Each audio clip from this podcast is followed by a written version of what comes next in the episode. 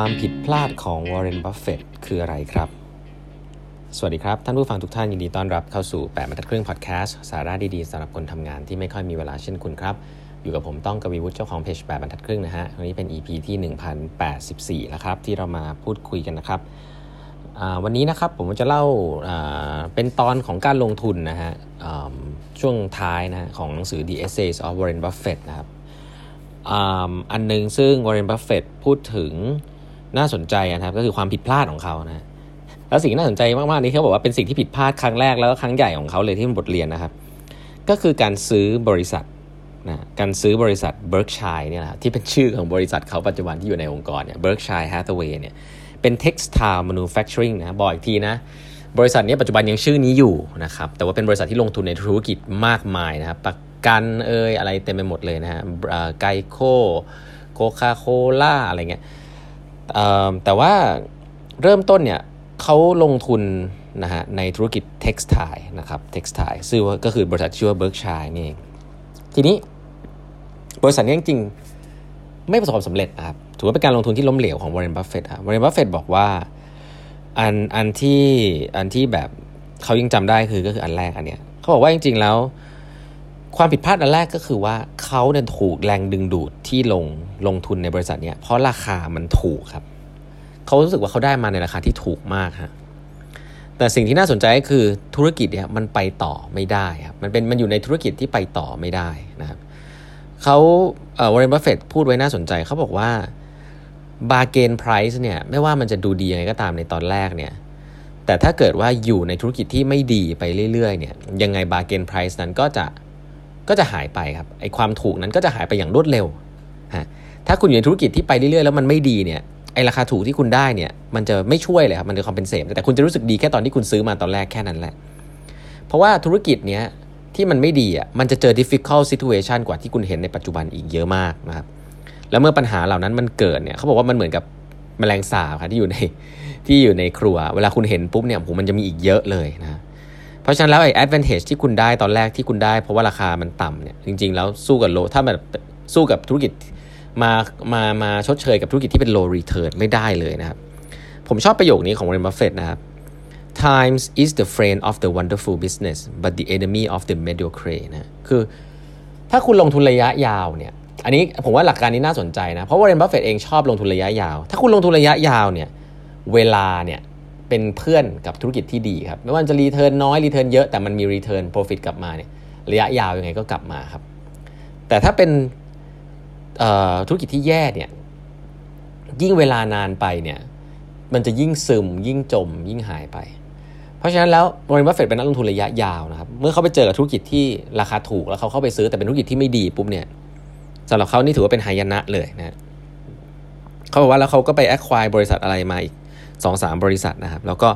ก็ไม่ work ครับ แล้วอันนี้เขาบอกว่าเขาเขาโทษตัวเองนะที่น่าสนใจเขาบอกว่าเนี่ยมันเขาดูธุรกิจผิดจริง ๆ แล้วเขาก็บอกว่าบริษัทนี้มี manager ที่แบบสุดยอดนะ เป็น character ที่สุดยอดมาเป็น manager ที่เก่งมากๆนะครับ แต่ว่ามันก็ไม่มีประโยชน์หรอกที่ manager ที่เก่งเนี่ยอยู่ในไซดูดก็คืออยู่ในธุรกิจที่กำลังจะจะจะไม่ดีอะก็คือ textile manufacturing นะครับ เพราะฉะนั้นบทเรียนของบริษัทเฟดที่สำคัญมาก ๆ เลย ที่แม้ว่าเขาจะพูดว่าเขาเป็นนู่นนี่นั่นเนี่ยแต่ครั้งแรกที่เขาลงทุนเนี่ยเขาก็ เขาก็โดนดึงดูดด้วยของราคาถูกมากจนเกินไป จนไม่ได้ดูพื้นฐานของธุรกิจจริงๆ หรืออาจจะดูแล้วก็ดูผิดนะแล้วหลังจากนั้นมาเขาก็ขยงเลยฮะกับการที่แบบดูธุรกิจไม่เป็นนะอะไรที่ดูยากๆที่เขาจะไม่ทำเลย แล้วคำนี้น่าสนใจเขาบอกว่า after 25 years of buying and supervising a great variety of business นะ Charlie and I have not learned how to solve difficult business problems what we have learned is to avoid them เขาบอกว่า ยี่ห้าปีที่ผ่านมาเนี่ย หลังจากที่ซื้อขายบริษัทเยอะแยะเนี่ย ชาลีนะครับ ชาลีมังเกอร์ซึ่งเป็น partner ของเขากับเขาเนี่ย ก็ยังไม่ได้เรียนรู้ที่จะแก้ปัญหาธุรกิจที่มันยากๆครับ เขาจะพูดอย่างนี้บ่อยมากว่าเขาไม่ได้เก่งขนาดที่จะรู้ว่าธุรกิจเนี้ยที่มันยากๆเนี่ยเข้าใจมันแล้วไปช่วยแก้ได้แม้ว่าเขาจะต้องนั่งเป็นผู้ถือหุ้นเนี่ย แต่สิ่งที่เขาเรียนรู้ก็คือว่าพยายามที่จะหลีกเลี่ยงบริษัทเหล่านี้ครับที่มันยากๆ และผมว่านี่คือหลักการลงทุนหนึ่งของบริษัทที่น่าสนใจก็คือว่าเขาหลีกเลี่ยงของยากเพราะเขาเชื่อมันมีของง่าย ที่เป็นของดีอยู่เยอะมากให้หาให้เจอ เพราะว่าเขาไม่เชื่อว่าเราต้องลงทุนในทุกบริษัทที่ดีครับ เอาแค่เป็นบริษัทที่คุณเข้าใจก็พอ ผมว่าเรื่องพวกนี้ที่เล่าตั้งแต่ตอนแรกถึงตอนนี้เนี่ยมันลิงก์กันหมดเลยนะครับว่า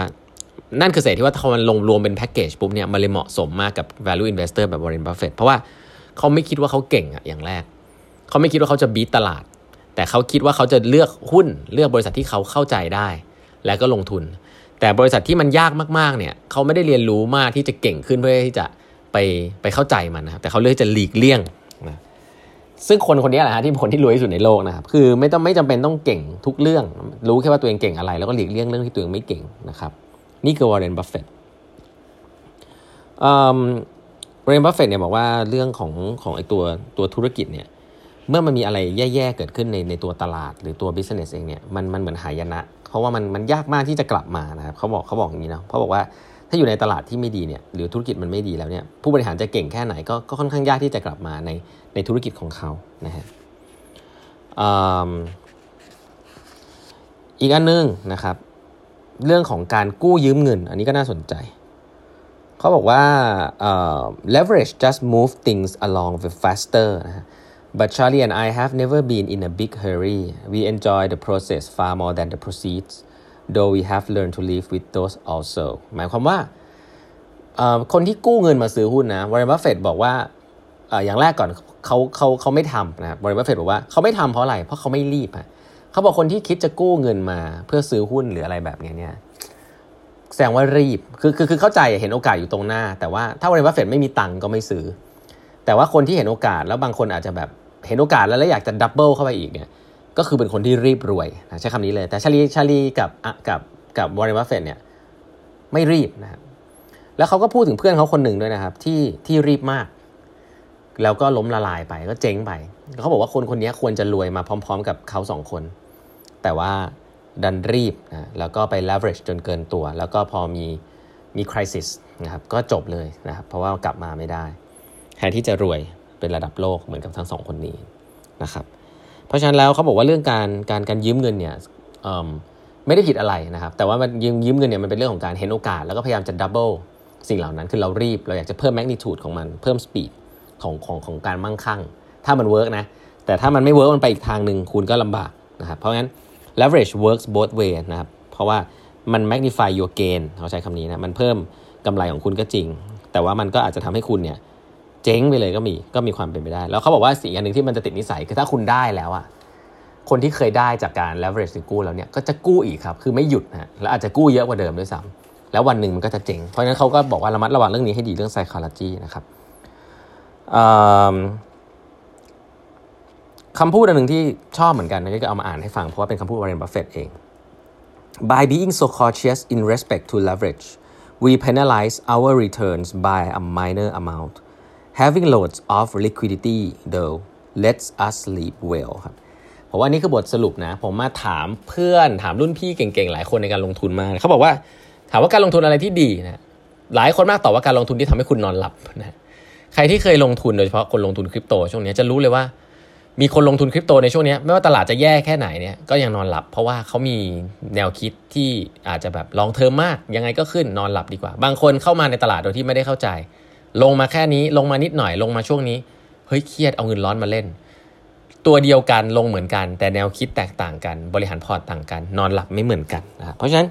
วอร์เรนบัฟเฟตพูดย้อนกลับมาตรงนี้ชัดเจนว่า เขาไม่เลือกที่จะ leverage หรือกู้เงินมาลงหุ้น เพราะว่าแม้ว่า return จะได้เยอะก็จริง แต่มันทำให้เขานอนไม่หลับนะเขาเขาเขาเขาว่าเขามี liquidity ที่เยอะมี cash อยู่กับมือเยอะ อาจจะเสียโอกาสไปบ้างไม่เป็นไร แต่การเสียโอกาสไม่ทำให้เขานอนไม่หลับนะ เขาอยากจะนอนหลับ เพราะฉะนั้นเขาไม่ได้ห่วงเรื่องการรีบรีบรวยนะครับการเสียโอกาสไปบ้างไม่เป็นไร แต่มี cash อยู่ในมือเนี่ยทำให้นอนหลับนะครับก็อันนี้ก็เป็นภาพการลงทุนของวอร์เรนบัฟเฟตเนาะในในภาพใหญ่ๆ ซึ่งผมว่ารายละเอียดเยอะพอสมควรลองฟังย้อนหลังได้แล้วกันนะครับ วันนี้เวลาหมดแล้วนะฮะ ฝากกด subscribe แปดครึ่ง podcast ด้วยนะครับ แล้วพบกันใหม่พรุ่งนี้ครับ สวัสดีครับ